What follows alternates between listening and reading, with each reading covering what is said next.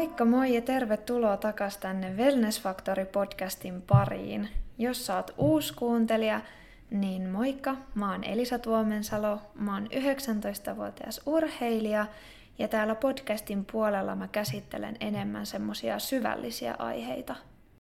Tänään me puhutaan parisuhteista ja siitä, että miten voi rakentaa terveen parisuhteen.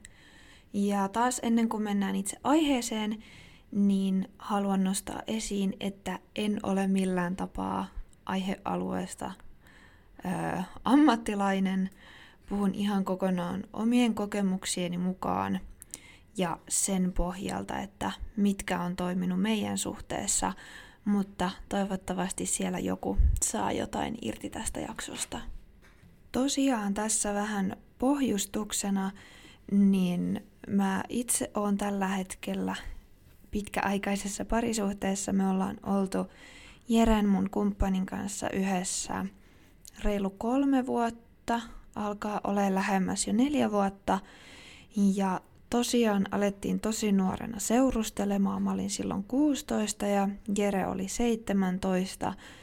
Eli tähän on mahtunut matkan varrelle tosi monenlaisia vaiheita ja eri asioita, mistä ollaan sitten yhdessä kasvettu yli niin, niin niitä tässä vähän käydään läpi tämän jakson aikana. Ihan ensimmäiseksi totta kai parisuhteissa on tärkeää ottaa huomioon toi ikäkysymys. Niin kuin mäkin sanoin, niin me oltiin tosi nuoria, kun me alettiin seurustelemaan. Ja tietyllä tapaa me oltiin ihan eri ihmisiä kuin nykypäivänä. Ja se, että minkä ikäinen sä oot, niin vaikuttaa ainakin jossain määrin siihen suhteen laatuun ja että miten ehkä käyttäytyy ja muuta tällaista. Mulla itsellä ainakin nuorempana oli paljon vaikeampaa semmoinen avoin kommunikointi ja nuorempana on paljon alttiimpi kaikelle, mitä tuolta ulkopuolelta tulee. Esim. just vaikka some tai kaverit ynnä muuta sellaista. Ja no esimerkiksi vaikka somessa saattaa nähdä tällaisia, että vaikka että kaikki poikaystävät oikeasti ajattelee näin, mutta ne vaan ei kerro, niin sellaisia on hyvä katsoa aika sellaisella kriittisellä silmällä, koska no oikeastaan koskaan ne ei pidä paikkaansa. Ja noin on kaikki tosi yksilöllisiä asioita, että tuolla tavalla ei edes niin kuin voi yleistää niin kuin kumpaankaan suuntaan. Toki sitten yksi ikähaarukka, missä on kanssa aika yleistä semmoinen seurustelu, niin on tää tällainen ehkä alaasteen loppupuoli, kun on näitä muutaman päivän suhteita ja oleellisesti se on todella erilaista seurustelua kuin sitten vaikka teininä tai aikuisena. Nyt kun tässä ollaan kasvettu yhdessä Jeren kanssa, niin me ollaan molemmat opittu sitäkin, että – ihan niin kuin yksilönäkin on hyvä jättää asioita omaan arvoonsa, niin, niin myös pariskuntana. Ja siinä kohtaa, kun itsellä menee oikeasti hyvin ja pystyy sulkeen sen ulkopuolisen hälinän sen parisuhteen ulkopuolelle, niin se helpottaa aika paljon molempien oloa ja sellaista tietynlaista mielenrauhaa yksi iso asia, mikä vaikuttaa parisuhteisiin, olit sä sitten minkä ikäisenä siinä suhteessa vaan, niin on sellaiset kotoa opitut tavat ja asenteet. Tähän periaatteessa kategoriaan voi mennä tosi montakin eri asiaa, mutta vaikka siinä kohtaa, kun pariskunta muuttaa yhteen, niin tulee eteen se, että miten kotona on tottunut tekemään kotitöitä, minkälainen roolitus ehkä kotona on ollut, että onko tottunut siihen, että molemmat vanhemmat tekee kaikkia hommia vai onko ehkä ollut semmoinen vähän vanhanaikaisempi systeemi, että, että perheen mies on käynyt töissä ja nainen on sitten siivoillut ja tehnyt ruuat sun muuta, niin tollaset asiat on loppuviimeksi aika isoja, vaikuttaa tosi paljon semmoiseen arkipäiväiseen yhdessäoloon ja kanssa elämiseen, ja ne on tosi tärkeä käydä läpi, mieluusti ennen, kun tulee se hetki, että te olette sitten just muuttanut yhteen ja siitä tulee aika isoja konflikteja. Sitten mun mielestä ehkä sellainen tärkeinkin asia on just ne omat asenteet, arvot ja mitkä on niitä omia dealbreakereita, että mistä ei suostu tekemään kompromisseja. Niistä on hyvä olla itse perillä ja niistä on hyvä puhua kumppanin kanssa. Mutta just esimerkiksi arvomaailmat, niin mä itse koen, että tiettyyn pisteeseen asti se on aika tärkeää, että ne kohtaa. Mulla esimerkiksi on tärkeää sellainen luonnosta huolehtiminen ja mun arvoihin kuuluu tosi vahvasti hyvinvointi, terveys ja perhe. Ja se, että jos mulla olisi sellainen kumppani, jolla noi asiat ei ole tärkeitä, niin olisi aika vaikeaa luoda sellaista harmonista yhteiselämää. Myös yksi asia on sellaiset poliittiset mielipiteet. Vaikka teidän suhteessa kumpikaan ei olisi kiinnostunut politiikasta tai seuraisi niitä juttuja, meilläkään mä ja Jere ei ihan hirveästi olla kärryillä tuommoisista asioista, mutta tähänkin asiaan vaikuttaa tosi paljon se, että miten sut on kasvatettu ja että minkälaista asenne kasvatusta sä oot saanut siellä kotona nuorena ja lapsena. Mutta sittenkin voi tulla aika iso ristiriitaa, jos teillä on poliittisesti tosi eri puolella teidän mielipiteet. Ja oikeastaan kaikesta näistä pääsee aika hyvin eteenpäin puhumalla ja perustelemalla. Ja on tosi tärkeää se, että pystyy myös ottamaan vastaan sen kumppanin eriävän mielipiteen ja ymmärtäen, että se, että toinen on eri mieltä jostain, ei ole mikään henkilökohtainen hyökkäys sua vastaan. Sitten tämä on ehkä semmoinen, että mitä vanhemmaksi tullaan, niin sitä enemmän tämä on niinku käsillä. Tai ehkä sanotaan ikäluokat 16 joku 30-vuotias, jos pitäisi joku tämmöinen haarukka heittää. Mutta siis asia on päihteet ja juhliminen. Se on tärkeää olla periaatteessa samalla sivulla siitä, että mikä on toiselle ok ja kunnioittaa niitä toisen rajoja. Jos te olette vaikka yhdessä jossain ja sanotaan vaikka, että toinen on tottunut vaikka poltteleen tupakkaa aina kun käy juomassa ja toinen on ihan, että ei, ei, ei, että ei ole yhtään oma juttu, niin silloin sitä on tärkeää kunnioittaa, että sitä ei myöskään tuputa sille toiselle. Ja muutenkin tolleen juhlimisessa ja kun on päihteiden vaikutuksen alla, niin se on tärkeä selvinpäin pohtia yhdessä, että mitkä on ne teidän omat rajat ja periaatteessa säännöt, että se kunnioitus toista kohtaan pysyy. Tarkoitus ei ole millään muotoa rajoittaa sitä toisen hauskanpitoa, mutta se on tärkeää, että jos on parisuhteessa – varsinkin jos on sitoutunut siihen parisuhteeseen ja on sovittu, että silloin ei kenenkään muun kanssa tehdä mitään, niin sit siinä pysytäänkin, vaikka olisi kuinka päihtynyt. Päihteet ja juhliminen on semmoinen asia, että se oikeastaan on läsnä siinä koko suhteen ajan, mutta sitten taas päästään sellaiseen asiaan, mikä nostaa enemmän päätänsä, just jos tulee vaikka yhteenmuutto ajankohtaiseksi, ja se on rahan käyttö, ylipäänsä hankinnat, miten on tottunut sitä omaa rahaansa hallinnoimaan ja että miten siinä päästään semmoiseen yhteisymmärrykseen. Jotkut pariskunnat tykkää siitä, että molemmilla on ihan täysin omat rahat. Jotkut tykkää siitä, että on täysin yhteiset rahat. Meillä Jeren kanssa on toiminut tosi hyvin sellainen järjestely, että tämmöiset kuukausimenot, esimerkiksi asumiseen liittyvät laskut ja autoon liittyvät laskut, ruoka, YMS, niin me maksetaan puoliksi. Ja sitten se, mitä siitä jää, niin on molempien oma rahaa.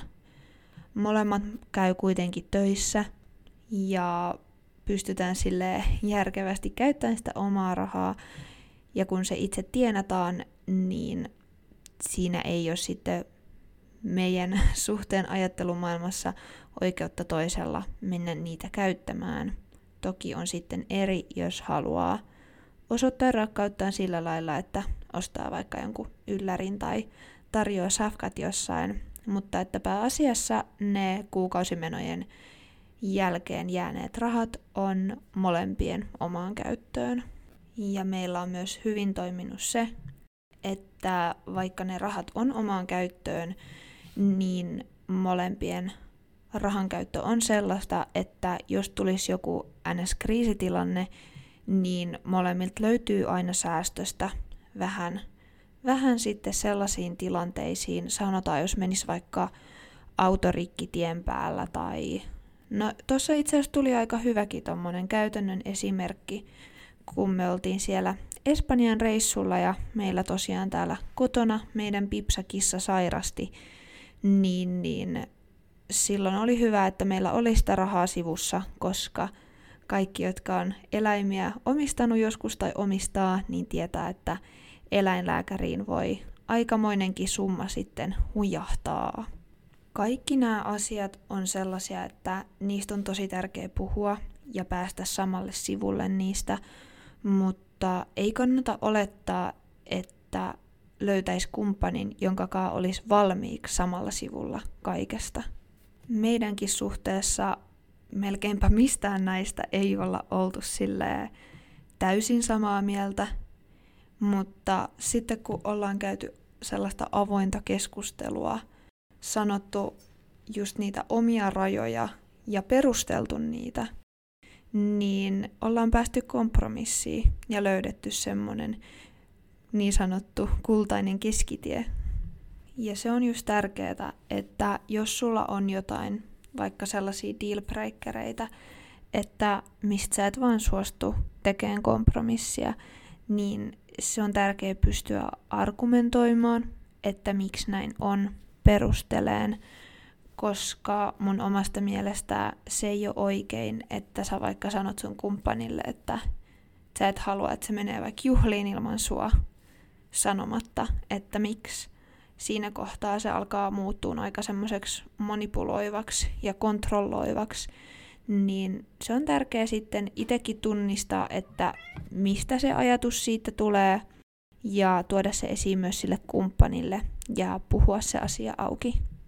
Kaikissa suhteissa on tärkeää muistaa se, että te olette kaksi erillistä yksilöä. Teissä varmasti löytyy paljon samaa, mutta myös paljon eriäväisyyksiä. Ja se ei ole huono juttu. Vastakohdat viehättää toisiaan ja se antaa teille tilaa oppia toisiltanne paljon. Se on tosi yksilöllistä, että kuinka paljon niitä yhtäläisyyksiä ja eroavaisuuksia on hyvä olla suhteessa. Se riippuu siitä, että minkälaisia persoonia te ootte ja minkälainen teidän parisuhde on. Mun oma ajatus on se, että samankaltaisuus on hyvästä sellaisissa isommissa asioissa – ja just jos tulevaisuudesta puhutaan niin, että unelmat ja tavoitteet menee sille suurin piirtein samaan suuntaan. Mutta sitten just se, että jos te puhutte jostain asiasta, vaikka ajankohtaisista uutisista, ja teillä on eri mielipiteet siitä asiasta, niin se voi olla tosi hyväkin juttu.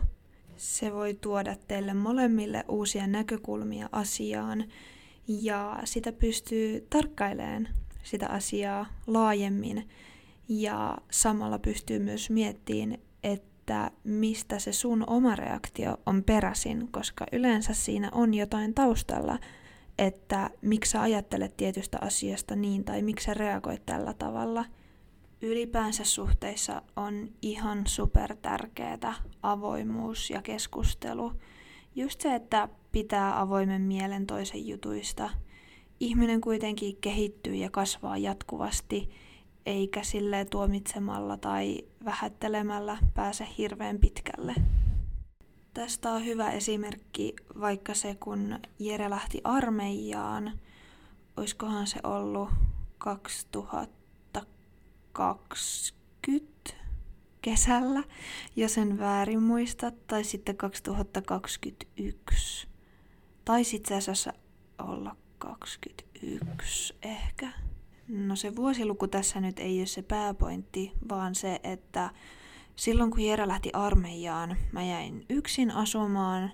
Mä koin silloin aika isoa ahdistusta ja silloin mä löysin mun elämään tällaisen spirituaalisuuden ja meditoinnin ynnä muuta. Mä halusin totta kai jakaa mun kokemuksia Jerelle, koska ne oli tuntunut tosi hyvältä mulle. Ja se tuntui silloin tosi vieraalta Jerelle, mutta se silti avoimin mielin kuunteli mua. Se ei lähtenyt tuomitsemaan mua, vaan se itse asiassa oli tosi avoin, mikä helpotti mua paljon. Joissain asioissa Jere saattoi sanoa, että se ei ihan pysty vielä ainakaan ymmärtämään tätä asiaa, mutta että se on tosi hieno juttu, että mä oon löytänyt semmoisen asian, mikä tuntuu musta hyvältä.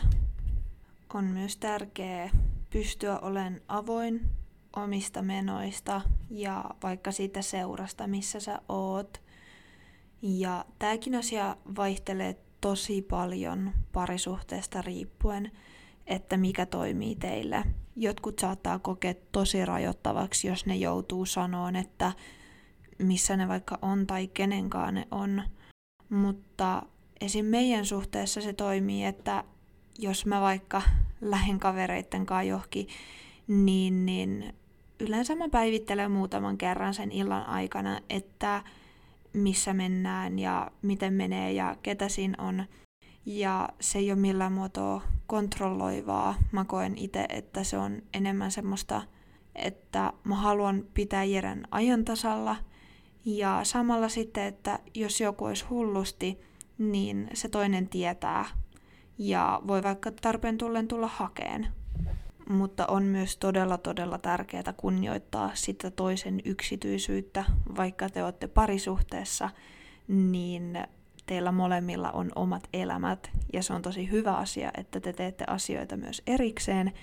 Ja jos huomaa, että lähtee semmoiseen, että vaikka jostain snappikartasta seuraa, missä toinen menee, niin se alkaa meneen jo yli vähän turhan obsessoivaksi.